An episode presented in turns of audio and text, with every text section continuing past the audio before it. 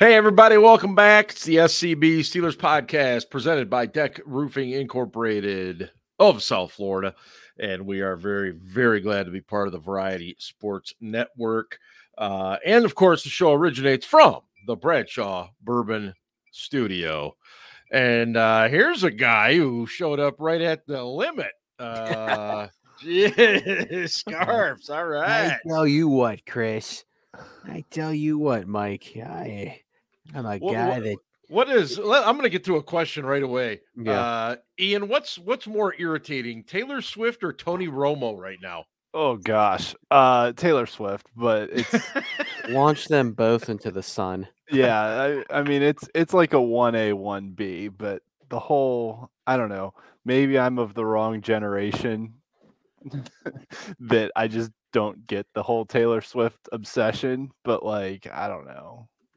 You know, I I, I I think, Ryan, did she play at like an A F C championship game or something when she was just starting, like starting to become famous? I feel like I saw her play like before a Steelers game and did like two songs. Oh, no, like, she sang, okay. she's, um, it was a Steelers, it was a Steelers home game, but it wasn't yeah. even a playoff game. I want to say it might've even been a preseason game. Like that's how, like a like, season opener or something. Yeah. I, it was, yeah, she, this was before she was Taylor Swift. Yeah, right? yeah. I mean, it yeah. was... meanwhile, meanwhile, not to offend any Swifties out there, but well, she, yes. she is, she is, she is literally one of the biggest cons of all time. Whoa! Her dad, her dad, her dad, it was like a broker for J P Morgan. Like she started out as this, like, like, like this, like trailer park country girl. Right. She's never right. been poor in her life. I don't want to hear that shit. Like, like. Like, I don't even have anything against her, and I don't even want to necessarily blame her for all of this, but, but like every time she breathes, they have to show her on the, yeah. it's just so yeah. annoying. So are, is she the female equivalent of Kid Rock then? Don't be talking about Kid Rock. Okay. Wow. I mean, have you ever seen it where this dude looks like he just jumped out of a Detroit area trailer park and he grew up in a very nice place, Mister Robert Ritchie. Uh, uh, yeah. Here's a guy. Here's a guy that's fooled us all. He did fool us all. He was just Bud Light. Uh, anyway, welcome in everybody. Great to see Burner's back. Melvin's back. Aaron's here to harass me about Harbaugh leaving, you know, which is fine. I can go back to being a full-fledged Michigan fan again. Uh, I was telling Mark before the show started, it's incredible. We tweet this out like fifteen minutes before the show starts. Like, oh, we're going to do a show on Wednesday instead of Thursday this week. And people still join us. We love you guys. This is awesome. Like, I, yeah, I so figured cool. we'd be talking to walls tonight. Yeah. Uh, you know, uh, Ben, by the way, is uh, he's in the air. He is uh, on his way to. Here's Tampa. A guy who's yep. on a plane. Yeah, and, and it's not just any plane, boys and girls. He's on an Alaska Airlines flight, and I hope he's got the seatbelt fastened extra tight because, uh, well, you know what happened. Thankfully, nobody was hurt when the door blew off at sixteen thousand feet. And uh, anyway, so hopefully he's having a good uh, a good flight right there. And, yeah, Aaron just mentioned in the chat, September twenty-fourth, two thousand six, she sang the national anthem and performed at halftime of the Bengals game. So it was regular season that she got. Wow, yeah. man. Holy cow. There you go. Johnny's here. Fuck you, Johnny. There we go. Got that out of the way. Uh, oh, man. Hey, so let's, uh, let, let's kind of reset the table here from what's gone on. Um, The, the the Steelers have, and, and fill me in here, guys, because it, it, it's been a crazy couple days for me.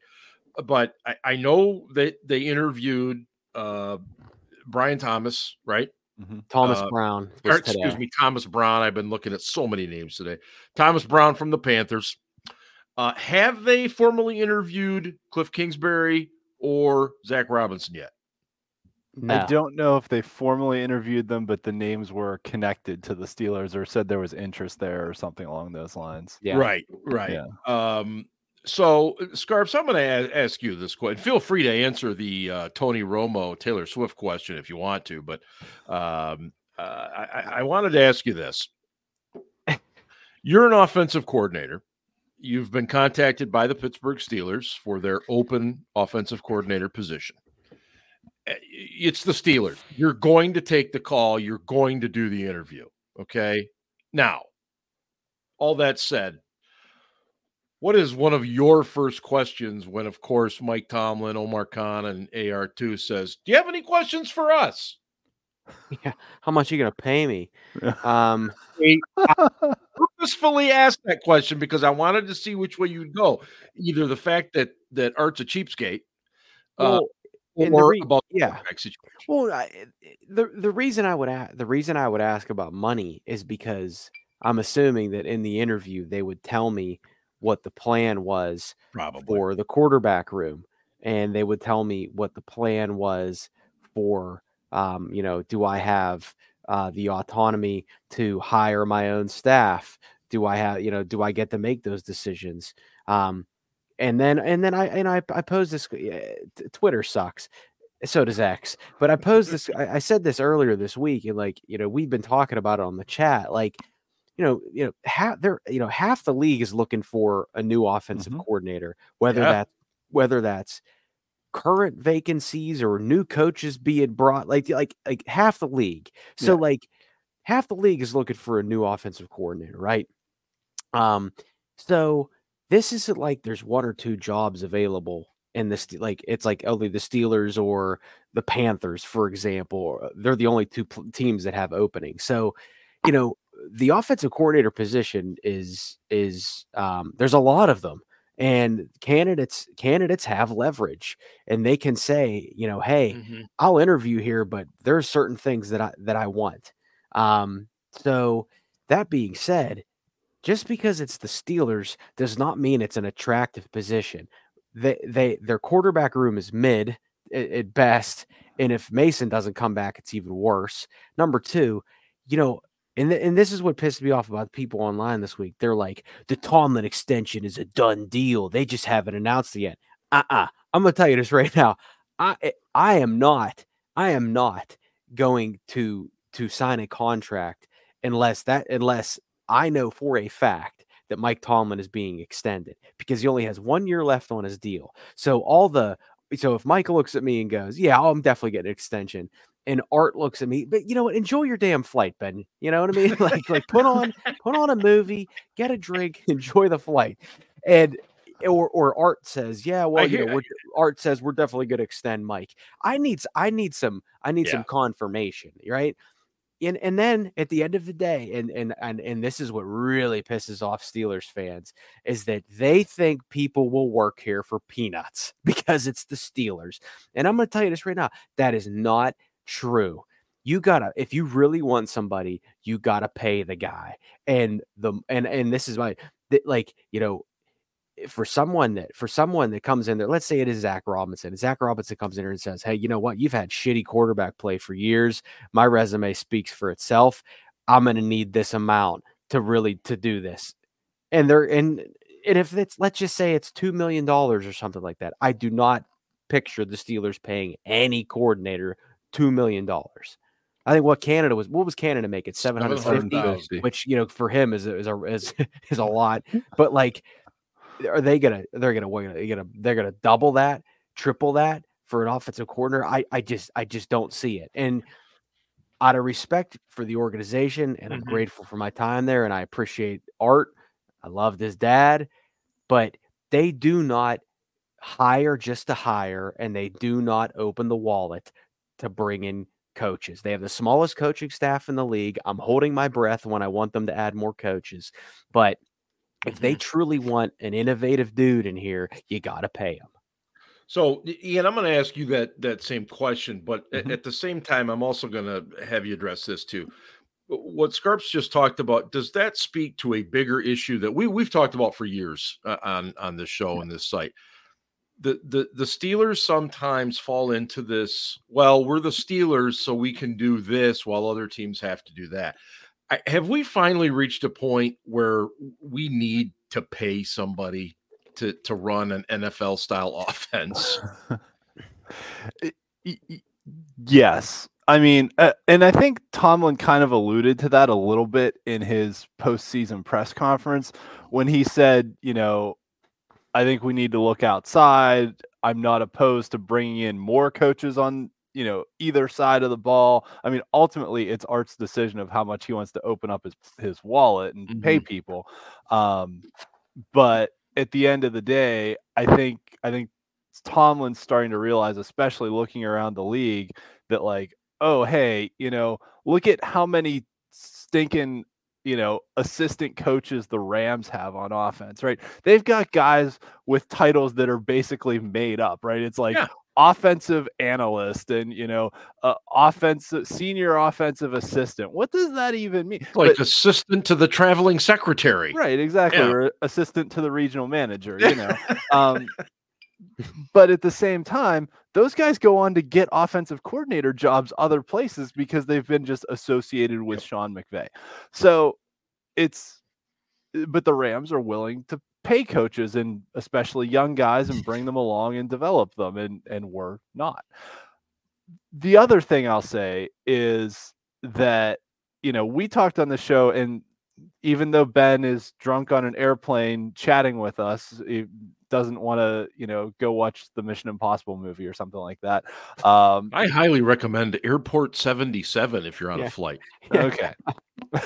At any rate, um, yeah. at any rate, to Ben's credit, I believe he said on the show last offseason that not only bringing Matt Canada back would mean this year was a lost year, but also that they should the Steelers should hire someone like a Jim Caldwell to be a senior offensive assistant. That way, if you had to fire Canada mid-season, you had someone who had some play calling and offensive coordinator experience already in-house that you could kind of promote into that role, yeah. even if it wasn't a long-term solution. So credit to Ben for being absolutely right about that, you know, last offseason.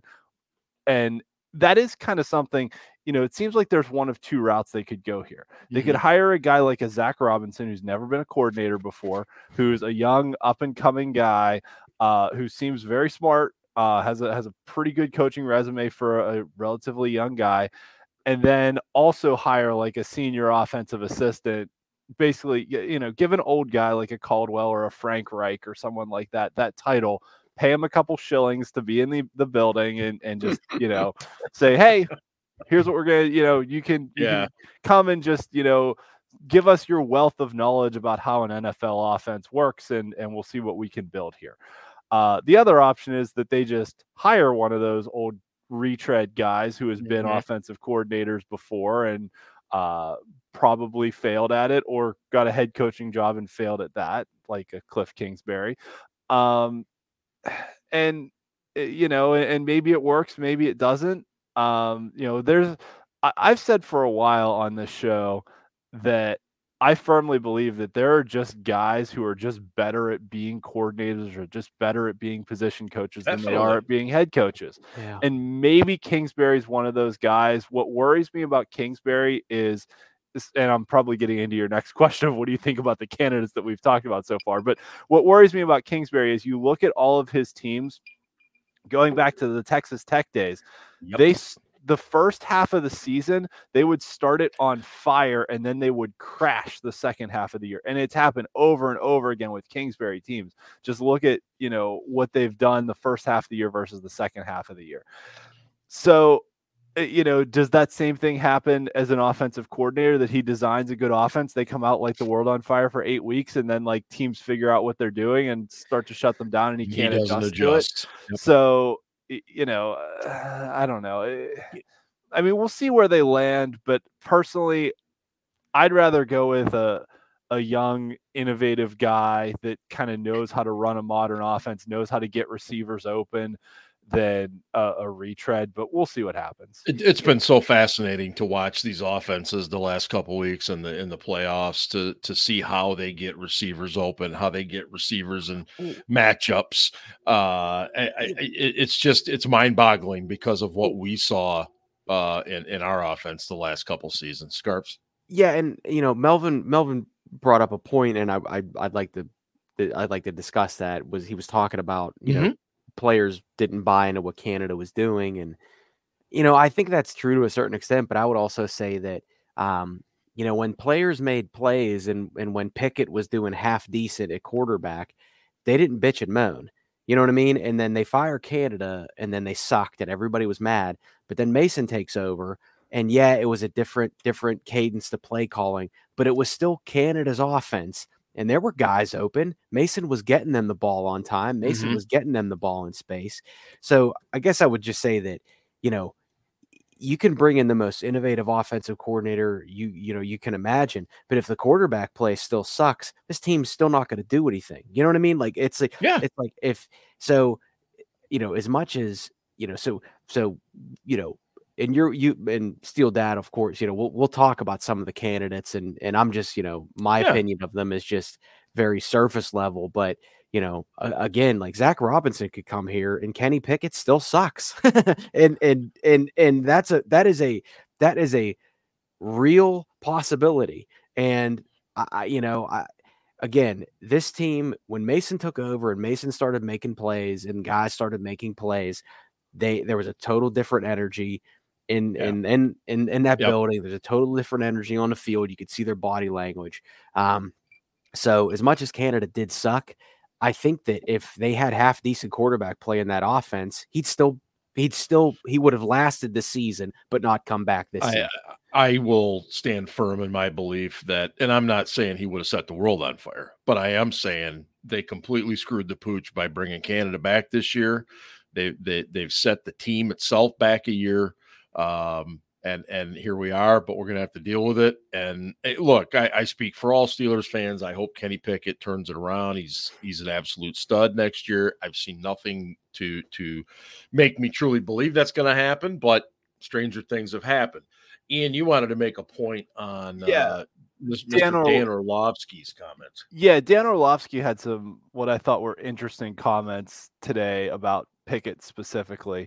Um, and he basically said, that, you know, from, from what he's seen out of Pickett, Pickett's not a guy that you can just be like, here's an offense, go run it. You have to design an offense for him. Ben Roethlisberger was a guy that was, and we've talked about it on the show before. Mm-hmm. It's like, you know, he's going to go out and he's going to run what he wants to run. Sometimes he'll just audible the play on the field and, and do what he wants. And there's quarterbacks like that. There's quarterbacks that you can just be like, just go run the offense, right? Absolutely.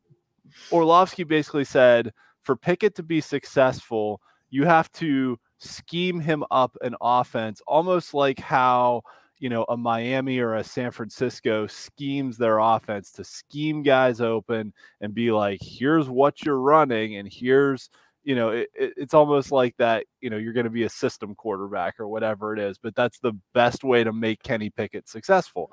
Yeah. And, you know, for these offensive coordinator candidates, for the guys who are the retreads who are just looking for a job, they might find it, you know, be like, oh yeah, I'll come in and, and I, I can fix him. You know, I can, I can do something like, like that. I'll take that on. But for the young guys who, you know, the Zach Robinsons of the world, like, if you tie yourself to our quarterback room and our offense and it doesn't work out, then, you know, you're setting yourself back a bit because, as we know, you know, the N F L is not necessarily a meritocracy as far as coaches go. It's you've got to you've got to pay your dues and work your way up through the system and prove you can be successful at every step in the road and and all that. So It's uh, I if I had to if I had to guess right now, I'd guess we wind up with one of like the the retread type guys. It, it's a very long, hard slog to get there uh, to to one of those coordinator positions, and it can be a really yeah. fast drop. Yeah, uh, and you know the you know the the fine folks on X this week, you know, had to remind me that if a coach doesn't want to come here, um, because they don't want to, they don't want to try to save Kenny Pickett. That they're mm-hmm. not good at, they're not good at their job. Because who could ever turn down the Steelers? Like again, there's a lot, there's a lot of factors that, that come in. And, and think about like I I I understand that that work at you know being a being an N F L coordinator is a lot different than than you know us us us normal folks. There's only thirty. There's only thirty-two. There's only yeah. thirty-two O C jobs in the league. But again, you know, think think of it as when think of it as when you are coveted and there are multiple job offers that that you can accept and you weigh you weigh the pros and cons, right? right. You you right. say, okay, well, this one pays me more money, but uh, I don't like leadership. You know, this one pays me less money, but I really believe in what they're doing. This one pays me no money and I have to work with Kenny Pickett. Uh, I'm probably not going to take that one. You know, like it's, it's, it's, it, you know, it's, it's again, it's, it, it's the same thing that we all weigh mm-hmm. when we, when we take a job or, or on the job hunt, et cetera. No, it, it is. And, and if you look at these three guys that they've currently either interviewed or are planning to interview, Uh, you know, start start with with Thomas Brown for a second. I mean, he he's coming off uh, his first year as an offensive coordinator at Carolina, and I I honestly don't know what you can truly take from that to judge it. I mean, that was that that roster is shitastic, um, and and you know, he, offensive line was brutal, um, but but to that point, he he had got to work with Chase Young, number one overall pick. Bryce um, Young. Bryce, God, I'm all over the place tonight. I You're gotta good. stop drinking. I gotta stop You're drinking. Gucci. Um, you know, and then you look at uh, Cliff Kingsbury, Kyler Murray. Um, he also got to work with some pretty good quarterbacks in college. Uh, how much of that's on him? How much of that's on their just overall ability? Zach Robinson over there in in uh, L A with the Rams and stuff. Eh, you know, Matthew Stafford showing up there. I think the guy probably had a pretty good idea what he was doing. Uh, but that said, you know, it's still your job to do some things there too. So I, I, I don't know, based on those guys, I, I think they're going to really open this thing up. I think it's going to be several more candidates coming in. Um, that said, as we've talked about, there's a real problem right now because you got so many damn openings. I mean, th- these jobs are, th- the pegs are going to start falling into the right holes, and now all of a sudden you're going to be stuck. Yeah, and you know, starting with Thomas Brown, I yeah, I agree. Like it's hard to, I agree, it's hard to give him a, a fair shake, um, because Carolina is just such a such a dumpster fire. Yeah. Um, but you know, he he, you know, if if you want to talk about, you know, if you want to talk about developing quarterbacks or whatever, mm-hmm. you know, Bryce Young had some growing pains this year. Um. Oh. But you know what? He's still better than Kenny Pickett. No, I, I mean, I, no, I, I mean, like I'm, I, I, I you know, I, I do, I am critical of Pickett, and yes, I really lay it on thick for the show. But like, Bryce Young is a is a you know former is a former number one overall pick, um, and yeah, you know what? He he did not have the best circumstances, and neither yeah, did Melvin. Thomas just Brett. Gave me P T S D. Yeah. Thanks, Melvin. Yeah, there it is. Yeah. um. But like, I mean, I don't want to judge Thomas Brown, you know, I, you know, you know, whatever. Yeah. Um, hey, hey, hey Berner's got a great question here, and this yeah. is what, you know, part of what our discussion was going to lead to. Um, you know, so what in Pittsburgh would be attractive to an O C looking for a new home? Uh, I, I would start first and foremost with, hey, Mike Tomlin, tell me you've got a contract extension. Um, I, I would start there. And and then the next thing has to be, I need exactly what your plan is in that quarterback room, uh, for all the reasons yeah. we talked about. Yeah, and you know, and I I say that the job isn't a, isn't is it isn't as attractive as people think, and I, mm-hmm. I'm going to stand by that. Mm-hmm. But I'm going to go against that right now and say, um, the quarterback play in in. and for this team has been so bad for so long that if someone, if someone is willing, if someone is willing to take a gamble, and let's just say they, let's just say they do turn Kenny Pickett's career around and the offense looks somewhat respectable, mm-hmm. that's a win. So I could oh, see, I, huge. you know, so the expectations are so low that any, I mean, look, look, look what happened with Mason. I mean, Mason, mm-hmm. Mason wasn't even playing spectacular, but like the guy was efficient and consistent, and yeah. we were all like, "Holy fuck, this this guy should be the starter next year," which is absurd, even though I'm a Mason fan. Um, so I do think there is an opportunity, but also I could see that I could see that scaring people. Like Ian said, maybe maybe you know, for an established guy that has a reputation in this league that just wants to get back into it, mm-hmm. they're not taking that big of a risk by doing it. But a young guy trying to make right. a name for himself could fall flat on his face with this oh, opportunity. Man. A- absolutely. And I, I, I just, man, it's just going to be such a gamble for, for any coordinator, because you you are are essentially hitching your little red wagon to to Kenny Pickett, um, at least right now, until we know more about what the Q B room looks like. Um, but, you know, the other thing we, we talked a little bit about in our chat today was, you know, what about what about Pat Meyer, the offensive line coach? I mean, it's very possible you could get an offensive coordinator that says, hey, you know, uh, Pat seems like a nice guy, but the way he does things with his O-line does not work with what I'm doing with my offense. You know, and, and so that leads to the whole question of what kind of, I hate the term power, but what kind of authority does does Tomlin allow that that O C to have? Uh, you know? Yeah, I, I, I, you know, I was engaging with some folks today on, on the old X, and uh, you know, I, I, I, I said, you know, the news is that Mike Sullivan is probably not going to be retained, and Mike Sullivan actually uh, has a couple o- o- offensive coordinator yeah. interviews. Yeah, and you know, I think that I think you know, good for him first of all, but I also think that, you know, teams are doing their due. Again, there's a lot of openings yes. around the league. Teams are doing their due diligence. You know, maybe Mike Sullivan doesn't. What do you talk about, Melvin? We, what do you talk about? Come on, man. We engage. What are you talking about? Um, and so that just, so again, there's, there's a lot of openings. Um, but I, you know, I suggested, and I, and I suggested for, and this is even to benefit Kenny Pickett, is, you know, keep Sullivan as like a, a senior advisor or something. He's not a position coach. He's not a coordinator. Yeah. And right away, people were like, no, he sucked. He sucked at his job. He didn't develop Kenny Pickett. He, you know, he shouldn't get a promotion. And that's not even a promotion to me. To me, that's a demotion, you know, like if right. you're not, a, you know, you're just, a, you're just another voice in the room.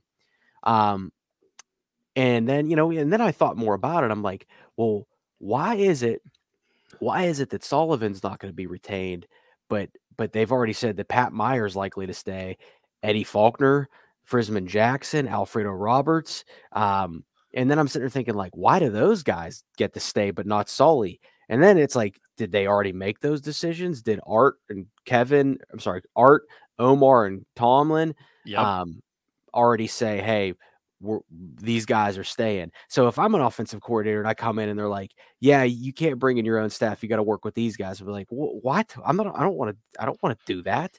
Um, and you know, again, I understand that, that Sully didn't develop Pickett, but once again, there's a very good chance that Kenny Pickett just sucks. And, and I, and we have to, we have to, we have to accept that, that that's, that's, that's, a, there's a good chance. Yes, we do. What, what about here? Here's, sometimes when you get a quarterback that obviously had a, a, a very good senior year in college, uh, and, and, you know, his, his year is what got him drafted in the first round. Let's be honest. Do you go out and maybe try to find the coordinator that worked with him then? Mark Whipple, who's currently Q B coach, I think, at Nebraska. Um, he was yeah, with the Nebraska. Steelers in the early two thousands. yeah, I know. And Nebraska isn't exactly setting the world on fire, but you know, I, I, you just wonder, you know, because we're not inside that locker room. We're not inside those offices, those meeting rooms. And you, you know, is it, is it something where Pickett just needs to, to be in some kind of comfort zone? And, and let's be honest, nobody was in that with Canada in that building.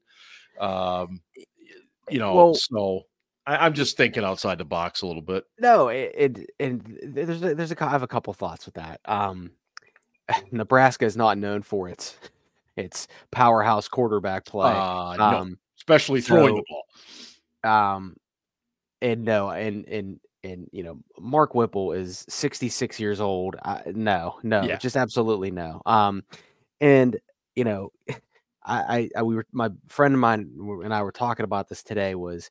You know, Matt, a Matt Canada led offense at Pitt went into Death Valley and beat, and I think Clemson was number two in the nation. Mm-hmm. And Nate, Nate Peterman was the quarterback. James Conner was the running back. Yeah. And, and, um, and a bunch of, a bunch of, with all due respect, a bunch of no names for Pitt. Yeah, no, that's fair. So, and look how good Matt Canada did at this level. So getting back to Pickett, yes, he had a really good senior season, but how much of that was that he was, it was his fifth year in the league, that the A C C was not good that year. Um, you know, True. there aren't many Wake, Wake Forest and Dukes in the, uh, in the N F L. And um, I, I said this from the beginning. I never thought that they properly evaluated Pickett because he played next door. I think they felt the pressure from not taking Marino thirty years earlier. Um, um, and I think that, I think that they, they absolutely reached uh, for Kenny Pickett. But to, to Melvin's question, if, if money wasn't, if money wasn't an issue, who would yeah. I want the offensive coordinator to be? Um, I mean, I mean, that's a good, that's a good question. Um, there's a lot of eligible candidates, mm-hmm. but I will say this, I would rather they strike out on a young, a young offensive mind than to hire an old fart that is, is that we already know what's going to happen. Agreed. Agreed. And, and, you know, Ben's advocating Clint Kubiak. He's a passing game coordinator for the Niners. Uh, I, I also, and, yes. and I know he's a Michigan guy, but, you know, Brian Greasy has, has done a really nice job with uh, Brock Purdy in San Francisco as far as being a play caller. I can't speak to that. I, I don't know, but, but, you know, he, he played in uh, pretty traditionally run heavy offenses, relied a lot on play action. So, you know, that seems to be what Tomlin wants to do. You know, so I, I, I'm open to that, Scarps. I, I'm with you. I, I would rather go young, um, young and innovative, creative, hungry than than bringing in you know, here's, a retread. Here's, here's a list of guys. I'm just going to rattle these off real quick. Here's a list of guys that I'd like to see just added to the staff, and I don't care in what capacity. Clint Kubiak, Dave Girardi, Alex Tanny, Luke Getsy, Wes Welker. Yes, that Wes Welker. Ken Dorsey, Mike Kafka, and then I said Shane Waldron, although Shane's already already got that. But, like, these are all guys that are young, up and coming. Um, and, again, like, you know. Where is Wes Welker at right now? Wes Welker's with the Dolphins. That's right. I think he's their wide receivers. Wide coach. receivers. And, and I, I know we don't have Tyreek Hill and Jalen Waddle, but, like – But like you yeah. can't, I mean, Wes Welker used to torch us all the oh. time. Maybe, maybe bringing Julian Edelman to be our wide receivers coach. But like, like again, like I, I'm, t- and I and I joked about this on, on X. I said, I said we're all getting our hopes up, and they're just going to bring back Kevin Gilbride. And like, I, I, I, I, I feel, I, I really do feel that way, that they're going to hire just some some old dude, and and they'll they'll spin it as you know familiarity and play calling experience. Um, Are you surprised Leftwich hasn't popped up yet? I'm you know, a little surprised. I'm I'm not I'm not surprised. I, I am surprised, but I'm not surprised because mm-hmm. I think that I think he's been hitting them up for a long time now, and I think they're a little annoyed by it. And I don't think they want to do business with him, but they're like trying to be like respectful of it. Um, so he's, no, like, he's I, like Horseshack on uh, Welcome Back, Cotter. Oh, oh, oh, yeah, he's like, trying to get the attention of her. Yeah, like there used to be, or like that tight end who kept trying to get into the building that they had to. Oh, uh, Wesley, Wesley, Wesley Saunders. Saunders. Yeah, yeah. Is no, he like still tweeting for a job.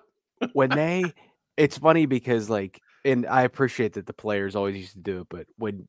I, I mean, there, there would be people that would wait outside the building for hours with merchandise, like on the street, like outside the parking lot yeah. on the street, and they would wait for yep. they'd wait for players and coaches to sign their shit. You know, I there was always like one guy that had like a fucking box full of stuff, and oh, I'm sure that was just gonna go home and be on his mantle. I can picture, too. I can picture like Mike Tomlin leaving the facility like tomorrow, and he like looks out the window, he's like, "Is that Byron Leftwich?" He's like, "Coach, man," he was like, "Come on, man, let me in the building," you know, like. Come on, man. Sign me up. Isn't didn't Mike Kafka get a couple uh, head coach interviews? I think, yeah, I think he's he's a yeah he's, he's coveted. Hey, Northwestern guy. He's brainy. He's brainy. You know. So I, I now know. Here's a guy who can get a metamorphosis of the offense done. uh, uh, Can't spell it. My, uh, That's exactly That's a deep why. cut joke for uh, the English majors out there. English majors. Yeah. Let me uh, swing it over to the defense for a minute. Uh, it sounds like, uh, as of reports just a couple hours ago, that the Steelers are close with uh, Terrell Austin on a, a two-year deal to uh, continue with him as the defensive coordinator. Um, Ian, your thoughts on Mister Austin sticking around to run the Steelers' defense? I don't love it, but I think when he was hired, we all kind of asked the question of how much control does he actually have, because we all kind of know that Tomlin sort of runs the defense also. But Austin's defensive schemes have been very vanilla and very – I know he was working a little bit shorthanded, but, I mean, you've got guys in zone coverage that just drop to a spot and hang out there and don't even try and, like – stick to a guy and like, or even like cover guys near them. They're just like, I'm just going to wait here and we'll see what happens. Oh, that guy ran by me. Okay. Well, that guy ran by me too. And, you know, yes, they need to get him some corners that can actually play man defense, but his resume in Cincinnati was not all that good. And his resume here, I think, has been bolstered by the fact that we got a lot of turnovers in the red zone. Like, they were throwing it out there of, oh yeah, they had the number six scoring defense in the league. Yeah, because we got a buttload of turnovers in the red zone that kept teams out of the end zone or from kicking field goals. So uh, this defense, and I think Ryan talked about it during the year, was not as good as the statistics said it was. And some of that was the injuries, but also some of it was just the play on the field. The schemes weren't as good. And, you know, when you have a guy like T J Watt, he can kind of make any scheme look good, yeah. but nevertheless, yeah. you know, they played Minkah out of position all year. And uh, I just, I have concerns about how they distribute things across the defense, but they just got to get them more talent and, you know, get some, they got to get them more talent. And yeah. How much do you have to say, though? I mean, the the guy was literally dealing with people off the couch. Yeah, and at linebacker, at safety to an extent. I, yeah. I mean, it, it, and I don't mean to make it an excuse, but do you have to consider it? I mean, I think he gets some credit for piecing yeah. some things together, especially at the end of the year. Um, but at the same time, like, even when the starters were in there, they were having the same issues. Like, I felt like week five, six-ish time frame, it started to kind of come together, and you started to, you know, Quan Alexander and Cole Holcomb and mm-hmm. Landon Roberts, they started to kind of figure out a rotation and figure out what their roles were, and they have to make some contract decisions with a few of those guys. So we'll see what happens. It could be a whole new middle of the defense. But playing Minkah out of position all year was just inexcusable. And, you know, and that was regardless of injuries, that they were playing K Z as the single high guy and putting Minkah up in the box, and, you know, you weaken two positions instead of one. I don't know. It was, it was a weird year all around. Um, and just the way that the defense was kind of coached to, you know, mm-hmm. especially when they played zone, just to cover grass instead of covering guys and matching from the outside in and all this stuff we've been talking about for years. But at the end of the day, you know, to Ryan's point early in the show, he's probably not super expensive, knows the system, uh-huh. is willing to work with however Tomlin wants to dictate things on defense. And so, you know, it is what it is. Yeah. And, you know, I don't love we, it is what I'm saying. No, I, yeah. I, yeah. We, we've, you know, we, We, oh my God, for a head coach that always talks about the standard is the standard and next man up, et cetera, we as fans have just grown to love excuses. You know, right away it's, oh, well, well, they didn't have, they didn't have all their players this year. It's like, last time I checked, T J Watt played seventeen games, and the head coach says he's the best defensive player on the planet. And anytime T J Watt plays in a game, you, you got a shot. Um, you know, you know, I'm not a I'm not a huge fan of it. Um, right. I get it. I'm not a huge fan of it, but um, you know, they they get torched all the time by any half-decent quarterback. I mean, look at Bailey Zappi this year. Gardner Minshew was tearing them up. Like, you know, Josh, Josh Allen in the playoffs. And I know they didn't have T J Watt, but Brock Purdy, you know, like C J Stroud, like they get torched anytime. Like the and this is wild, but like he might be the M V P. But the only time they ever do good against like a really good quarterback is Lamar Jackson, and they only ever play him maybe once every couple years. Um, but even even Stafford this year when they played against the Rams, T J Watt literally Stafford threw it right to him like it's a T J Watt play. So right. you know I don't you know I'm not you know I I'm not opposed to to, to keeping Terrell Austin, but like. His numbers are absolutely skewed. As we talked about this on the show, he was like the first defensive coordinator to allow five hundred yards in three straight games. He got fired for that. And the Steelers were like, you know what? This is a guy we could use. You know, like that, that, like it's, you know, uh, it's just, and, and, and I'll, I'll say this too. Yeah. We, yeah, we expect, we expect what we expect from T J, but there's no guarantee Cam Hayward plays this year. I know he said he would, but there's no guarantee that he's coming back. We have no idea what this defense is going to look like. We don't know if Cole Holcomb is going to be healthy or Quan Alexander or whoever. Um, and just like the Steelers have an opportunity to get better, all thirty-one other teams do as well. Um, and the Steelers have tendencies, and teams often exploit that, including tight ends. Um, so I'm not wild about it, but I do understand why they did it. Yeah, uh, I think you alluded to uh, price probably fits, uh, familiarity probably fits, opportunity to maybe pl- deal with a healthier group. Um, is it possible that Austin is a good fit because uh, he doesn't mind Mike Tomlin sticking his nose in on the defense? Yeah, that's kind of what I was Where, getting at. So, yeah. Whereas if you go and get a a uh, what's his name uh, uh, that that just left Miami and is now with with Philadelphia now, um, Fangio. Yeah, I, I don't see him being real, you know, crazy about the head coach sticking his nose in very often. So I I, I wonder how much that plays in.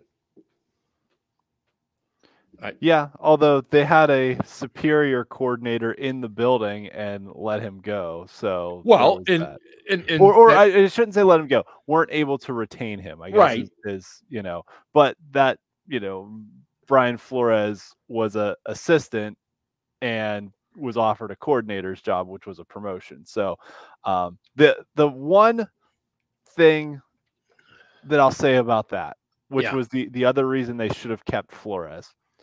Is they lost Flores. He went to Minnesota. He's been there a year. If he doesn't get a head coaching job and stays in Minnesota another year. Yep. If he gets a head coaching job after that, Minnesota will be eligible for two third round comp picks. That's right. Because of the, um, the, the adjustments the to the minority yep. uh, diversity promotion clause thing, but you have to have coached somewhere for two years. So even though like we developed, like not we developed, Flores was already a head coach. Yeah, he was already yeah. a really good coach. But if we'd been able to keep him around for a second year and then he had gotten a better job somewhere else, we would have benefited from no. that rule. And right. here, here's here's a guy, um, yeah. a, a guy that I would have loved to have had here, and and he was available. Was is Wink Martindale. He has he has familiarity yep. uh, with with the North, um, mm-hmm. and the Giants' defense was terrible. They were terrible this year because they were very young and they were very mm-hmm. injured. But mm-hmm. they led the league in takeaways. I I had to double check that. But like, you know, whether it's excuses or facts doesn't matter. He was available.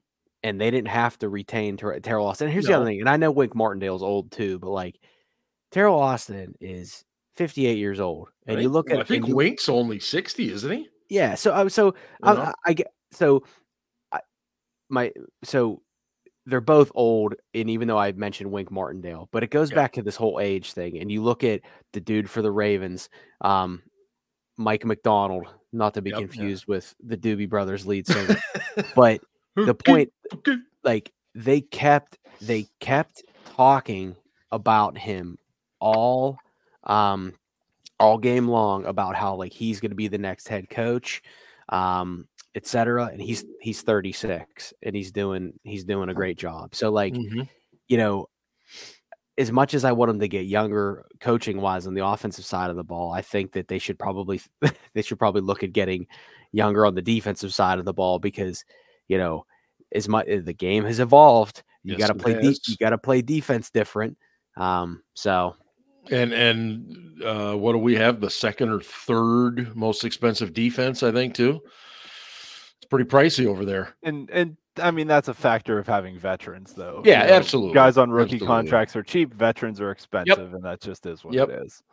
You know, Martindale. I, I I was with you. I I thought he would have been fascinating, but you know, you wonder what kind of stories come out. Uh, you know, because obviously he and and uh, Dable did not get along in New York. I mean that that was. pretty well documented throughout the season, but I'll, I'll tell you this, and I, you kind of alluded to it, uh, Scarps, you know, I didn't see a ton of Giants games this year, but his defense always played hard. Mm-hmm. I, I mean, they did. As bad as they were at times, guys were flying around, and, you know, sometimes that's all you can ask in those situations. Um, And, and yes, uh, yes, Dan, Wink Martindale was, in fact, the best host of Tic-Tac-Toe. Um, there, there, there's there's no question about that. Um, did he later go on to do Joker's Wild, or was that what he did first? I, I can't quite remember my early eighties uh, uh, game shows there on weekday mornings. But um, in, in any case, um, Pat Freiermuth is entering the last year of his contract, and uh, I think Jerry Dulac reported today that he expects an extension for Freiermuth to be coming. Um, Ian, would you, is it a no-brainer for you to uh, extend him, or do you have a little consternation? Uh, I mean, it depends at what number. I mean, everything's about numbers, right? I, mm-hmm. I don't know if I would give him – I don't know if I would give him – you know, fifteen million a year, like the top tight end, you know, the George Kittles and Travis Kelce's are getting. But uh, I think, you know, if you, if you find a number that's workable, the big concern with him is health and availability. I mean, his ability is there when they can get him the ball. It's just, is he available? Um, you know, But even, I mean, you even look further down the list. I mean, you've got guys like, you know, Hayden Hurst in Carolina is making seven million dollars a year. I mean, tight ends are pricey for the, yeah. you know. Yeah, it, it's even, surprising. Yeah. And that's, uh, and, and Hurst is probably like fifteenth or twentieth in the league in salary. I mean, heck. Uh, you know, Gerald Everett for the Chargers was making six million dollars a year. So, uh, yeah, I mean, you got to find something that works, but yeah. at the same time, I wouldn't hate keeping him around, but the, there's just that availability question. But man, you, you look at some of the tight ends, and we talked about it kind of in our pre-tra- pre-draft buildup last year. There's been a lot of really good young tight ends this year. Mm-hmm. You know, Kincaid up in Buffalo for starters. Yeah. Um, Brevin Jordan down in, in Houston is is exceeded anything I thought he would do based on what I saw on film. You know, and, and um, there's one other uh, is it guy up in Green Bay maybe? I can't remember. Um, but, you know, so I, I, look, I'm not saying you just go pluck a guy on the draft. It's not that easy. It's never been that easy, but – I don't know. I, I, Freiermuth, he, he goes and has one of those big games like he had, you know, against the Bengals, and and then just kind of then he's just a guy, you know. I, I, I and I'm not I'm not saying that uh, he, he should be putting up Antonio Gates every week by any stretch. I mean that's that's rare, but it just seems like he disappears too often for me. I I, I don't I don't know. Um, in any case, uh, Scarps. I don't uh, know. Are you I mean, watching Mason Rudolph tomorrow on D K? Uh, I'll probably catch the after, not live. I'll probably, I'll probably okay. catch it afterwards. Um, for for Muth, um, you know, it, I agree with Ian. It has to be the right price. Um, he yeah. His health is a concern. He is a horrible blocker. Um, it's not his fault that we passed up on Creed Humphrey again, to, just to appease Big Ben, or just to please Big Ben. Um, the problem though with it is that um, Darnell Washington is a project. I don't really think he's going to be that great of a tight end. His legs concern me. His knees concern me. Um, maybe you he know, was more ben athletic. Has, yeah, as Ben has said, yeah, as, as Ben had said, maybe we can just convert him to a tackle, and then yeah, and then Connor Hayward's okay, but he's you know he's whatever. But you know, I don't think I don't think it would hurt to look at tight end in the draft and then to see who's available. Either. On the free agent market, but I I do not want to pay Pat Freiermuth like top level tight end money. I, I'm not sorry to say that. Um, he is, you know, t- uh, he's just there's just too much inconsistency there. And yes, I know quarterback play has been has been yeah. whatever, but um, I just I don't think he's worth that that type of money. But there's oh, also I- not a lot behind them. Right, and that's I, I, I'm curious to see how it works out, and as you both pointed out, it comes down to the financials. Um, guys, we didn't do this last week, um, so I have in my hand here our over-under predictions or or predictions in general from the preseason. Oh, um, and since Ben is mid-flight, he can just listen along and bemoan his bad selections. Uh Kenny Pickett, over under twenty-one and a half T D passes. In his career or this year? Yeah. We should have known, right? Yeah. Uh, Ian, you said under. Mm-hmm. The rest of us had over. Oh, I hate myself. I knew it. I, I think, I if I recall correctly, and we can go back and check the tape, but I'm pretty sure I picked all the unders on Pickett because I said he wouldn't play all seventeen games. And which was yes. true. Okay. All right. Uh, T J Watt. Uh, I put the number at uh, over under seventeen and a half sacks. Uh, Ian was over. Scarps, you were even. And Ben and I were both over. Did pretty good there. Yeah. Uh, Najee Harris. Yeah. I put, I, was... I, I put the number at eleven hundred yards. Um, Ian. Uh, you and Ben had over, Ryan was under, and for some reason I'm not recorded on here. I don't know why. Uh, what did he end up with? one thousand ten thirty-five. Yeah. Okay. Uh, Deontay Johnson over under one hundred receptions. Ooh. All four of us under. Oh. Yeah. Uh, Deontay yeah. Johnson, over, under, seven touchdowns. This is interesting. Uh, Ian and Ben were under. What did he end up with, five? Yeah. Uh, Scarps was even, and I, I, oh God, I had the over. What was I thinking? I mean, you we're all Kenny doing, Pickett was going to throw all doing twenty-five good. Touchdowns. Right. A six. Yeah, it should have all just come crashing down right there. Uh, would uh, T J get the sack record? Um, let's see. I think Scarps and I said yes. And Ian and Ben... It was would T J or Cam get break? Oh, the that's Steelers right. Sack record that's first. What it was. Thank you, yeah. thank you, because I see the yeah. C there. That's for what it was, Cam. Yeah. Uh, and and uh, it, it turned out to be T J. Mm-hmm. Uh, yeah. Um, let's see here. Uh, Alex Highsmith, fourteen and a half over Ooh. Under. Huh. All four of us under. All right. Well, he nailed was at it. Seven. So there yeah. we go.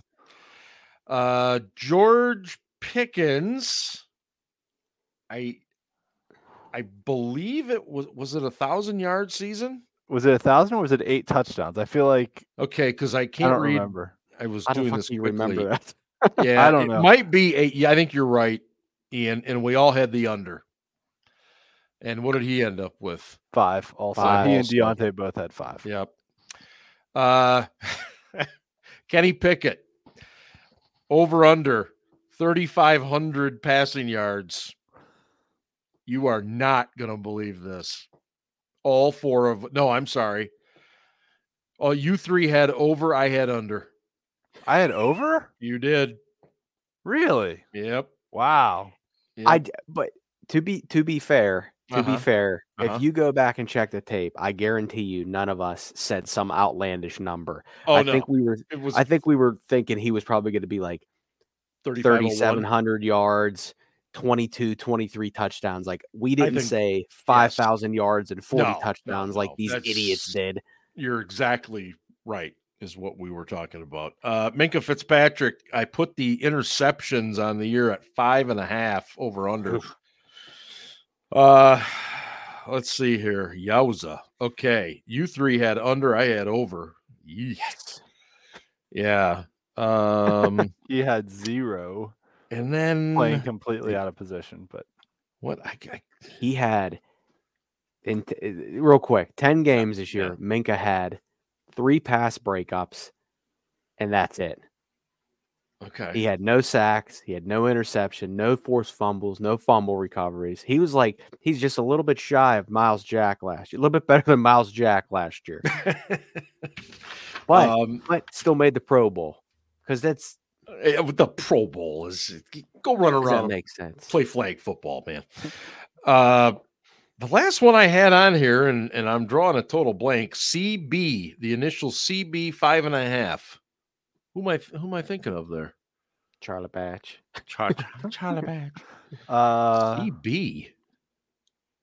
You sure it's not C H for Cam Hayward? No, oh, it's Chris. Definitely. Chris Boswell. Tell me what he missed. That you're right. That was the last one. Chris Boswell, uh, over under five and a half missed field goals. Uh, Ian, you were under. The rest of us were over. Right. Great year for Boz, the true team M V P. Yes. Uh, this week, uh, guys, the uh, Ravens host the Chiefs in the A F C, and of course, the Niners host the upstart Lions in the N F C.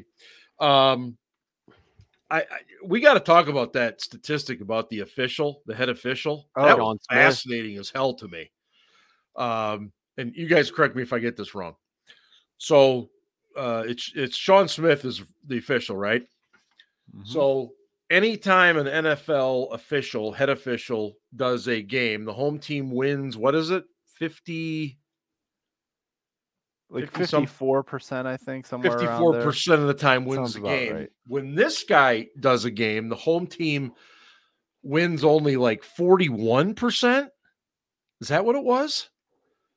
Uh, yeah, yeah, pretty much. I mean, yeah. So the money in Vegas is just going nuts on K C because of that stat that came out. Um, and of course, it leads to the conspiracy talk of the N F L wants Taylor Swift in a box, uh, Uh, you know, skybox on Super Bowl Sunday. Um, yeah, so I'm not going down there. Anyway, Scarps, what is your outlook for the Chiefs at the Ravens? Um. So uh, there's a couple th- couple things here. The Dolphins' defense was decimated with injuries. So True. so was the Bills' defense. Yeah. Um, and if, yeah. This Ravens defense is legit. I know we hate them. We hate them, but respect them.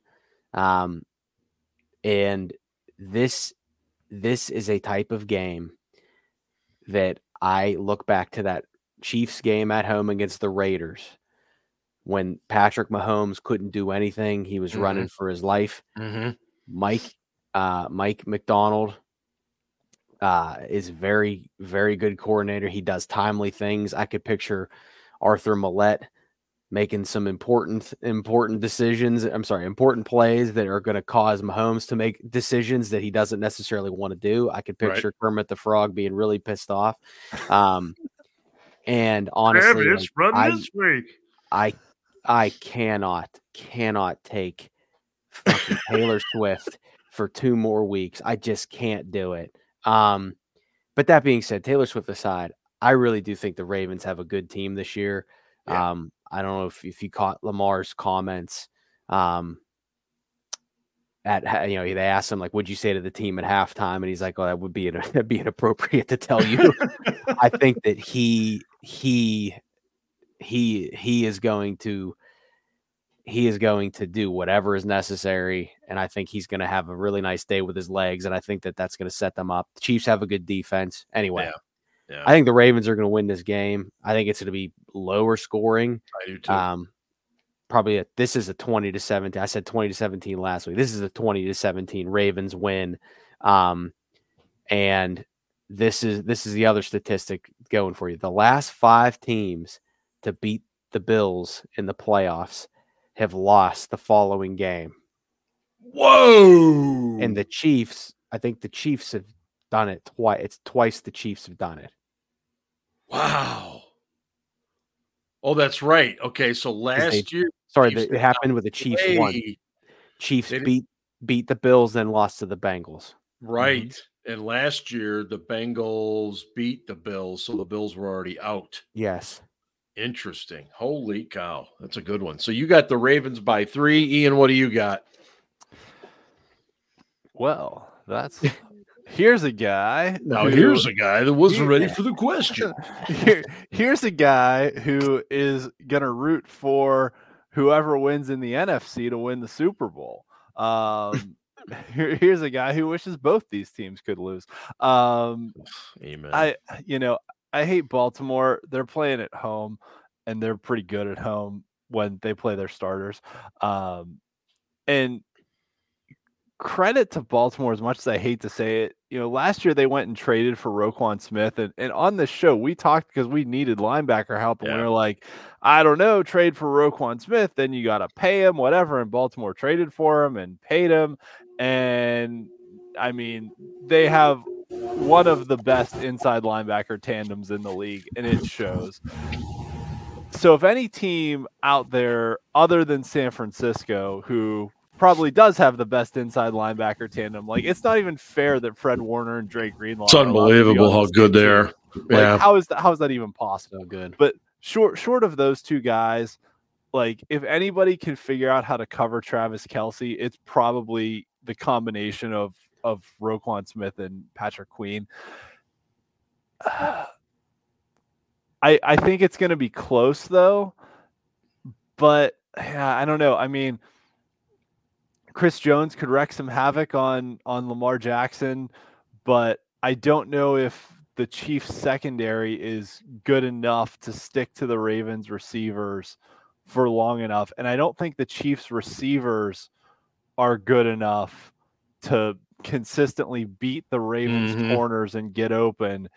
The last time these two teams played, basically all of Kansas City's touchdowns were like forty plus yards. It was all on like random big plays that happened. That's it right. wasn't That's driving right. down the field.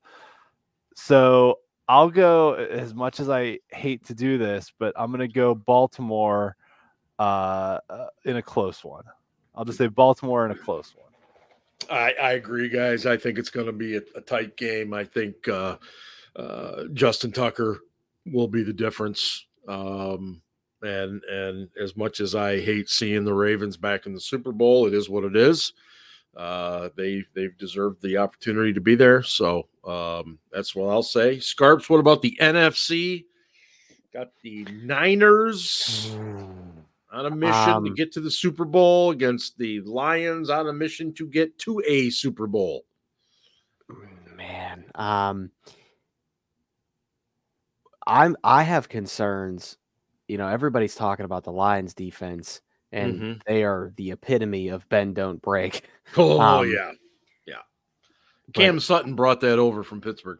Yes. Um, and if Debo, so, but what, what concerns me more is the 49ers defense, because they got torched by Aaron Jones. And, and this is a game where Dan Campbell, I could picture him just fucking run it, like just, just, just like fucking just bang, you know, and, yep.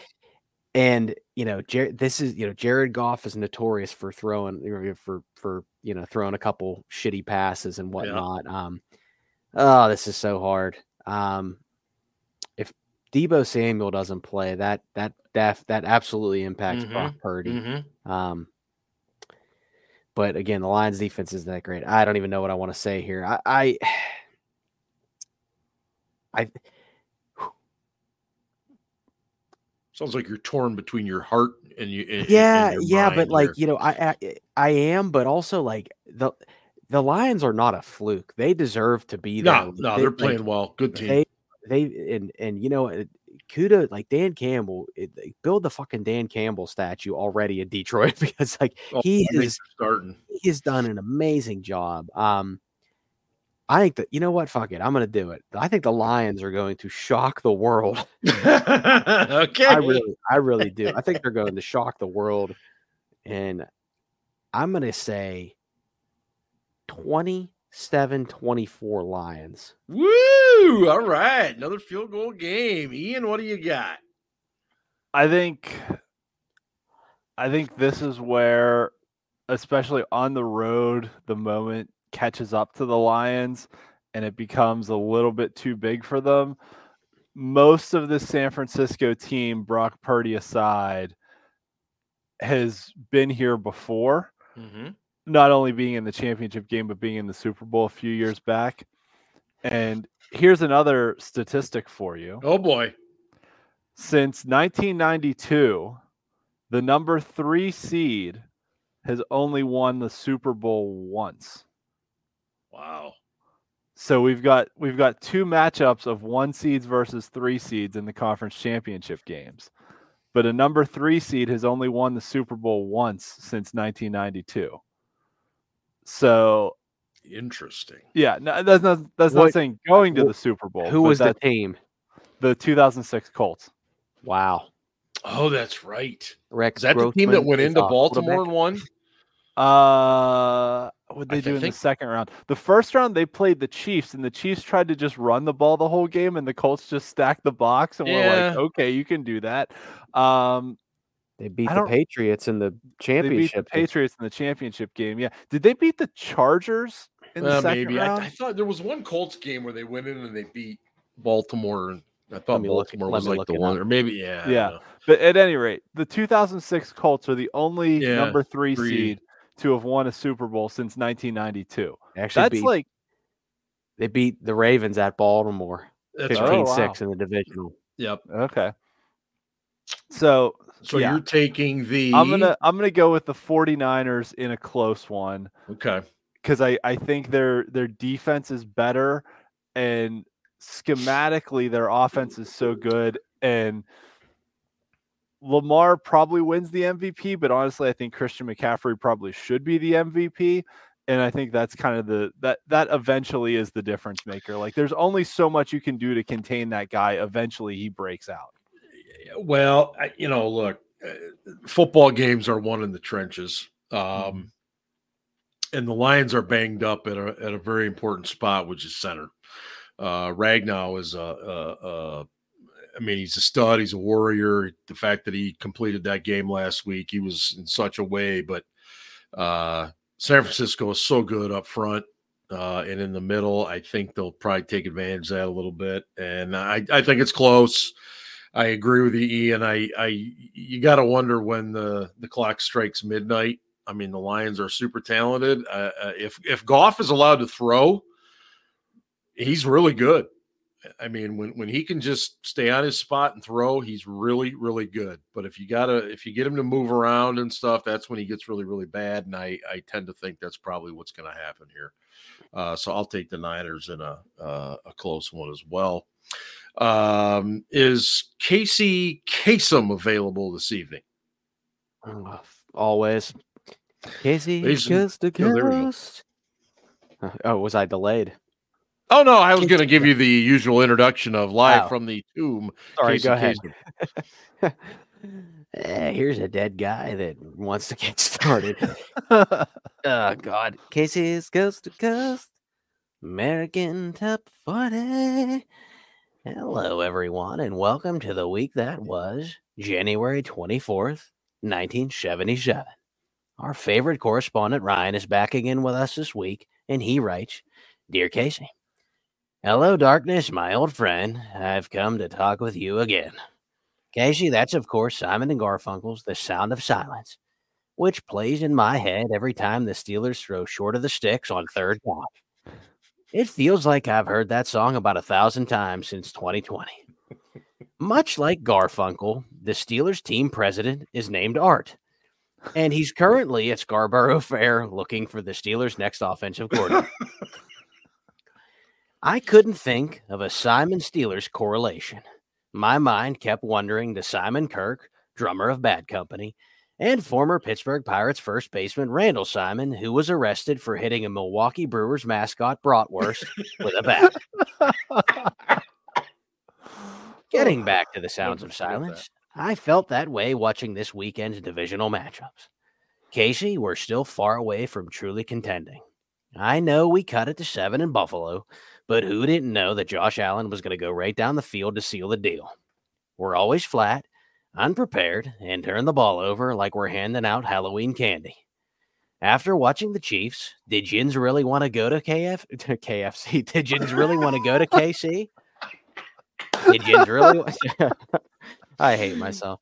After watching the Chiefs, did Jins really want to go to K C? Fuck around and find out, as I always say. Casey, I'm being serious when I say this. Even if Mason comes back, the Steelers, right now, have a bottom three quarterback in the A F C. Let me be clear. We are more than just a quarterback away from contending, but you got to get the guy in here sooner rather than later. I do not expect Mason to come back, so that leaves right now Kenny Pickett and Mitch Trubisky. I'm sure oh. the A F C is pissing themselves as we speak. Pickett is expected to be Q B one, which I think is a big mistake. I'm not saying Whittle Kenny with his Whittle hands and his Whittle football doesn't deserve the shot to compete, but let's be real, Casey. He stinks. And I know the Pickettologists will forever point to that sixteen-point game for the ages in Cincinnati, but I will not die on that hill. If the Steelers are serious about getting back to winning playoff games, they need to upgrade the Q B position. If they do go with Pickett and he doesn't turn it around this year, he'll be working at the car wash. Well, Ryan, keep your feet on the ground and keep reaching for the stars. Back in the number one spot this week, here's Rolls Royce with Car Wash.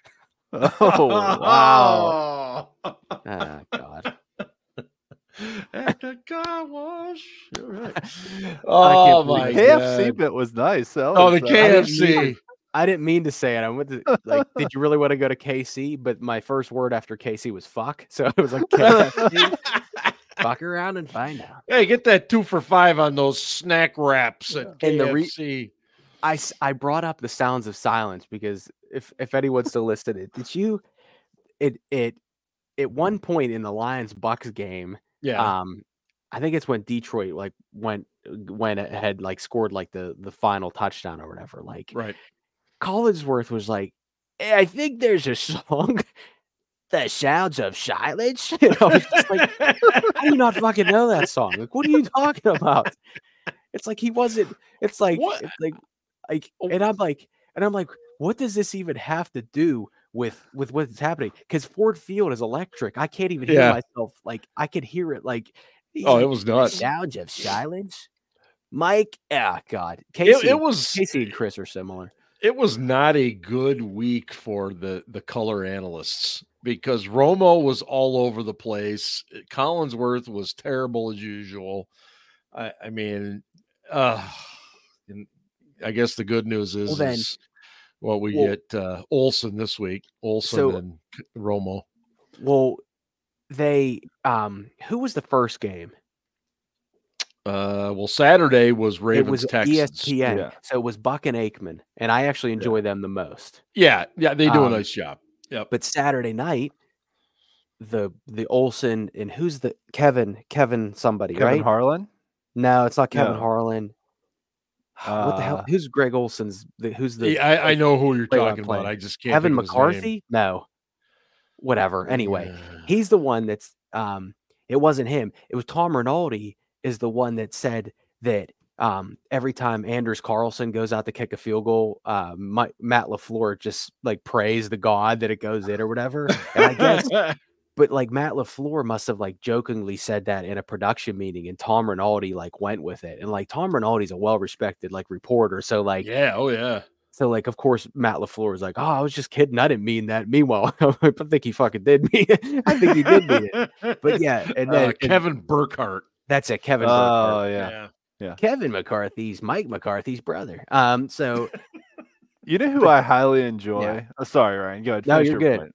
Uh, no, it, but then it was Collinsworth sucked, and then oh my god, I can't stand Tony Romo. He's so terrible. It's just, like it's, it's he's so bad. Him. I don't think he preps anymore. Literally, like he...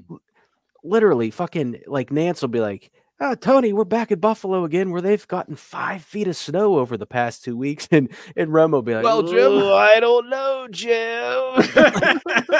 Like, right. Tony, there's five feet of snow in the stands. Snowballs flying right at him. I don't know, Jim. Well, oh. Jim, when it snows, sometimes you got to run the ball and you got to call those checks and run those hot routes. And... Literally, literally. Yeah. Third play of the game, third play of the game, like Mahomes, like misses misses the first down. He's like, now if the now if the Kansas City Chiefs lose this game, they're gonna go back to this play right here and say, ah, I should have gotten this right. It's like Jesus Christ, Tony. Relax. Uh, Ian, go ahead, finish us up for the night. Oh, I was saying, you, you know who I highly enjoy listening to um, is Ross Tucker on Westwood One. He's terrific. Yep. Is yeah, and he's a Pennsylvania guy. Why I'm missing high school out out east, but um, actually Alex um, Eloz- um the the linebacker from the Anzalone. Lions, Anzalone, yeah, however you pronounce it. Um, he was a Y O guy too, so they got a picture together after the game, which nice. Was cool. But um. Uh, Ross, I very good on Twitter, but also just highly enjoyable. Like if I'm out driving around in the car and have to like listen to the game on the radio, well, he, he's very he's solid. Very good. Yeah, I agree. They should I get agree. him on T V. Uh, he fills in for Dan Patrick once in a while, which yeah. is, which is on Peacock. But um, I'm not sure if he does college games now. He does. I, yeah, he yeah. did a he did a couple college games. I remember hearing. Yeah, he's lot, he's very yeah, good. He is good.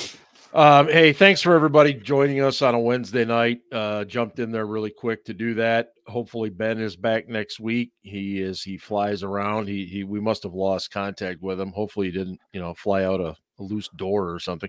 If his phone uh, flew out the window, though, that maybe the phone flew out. That's right. That's right. Yeah.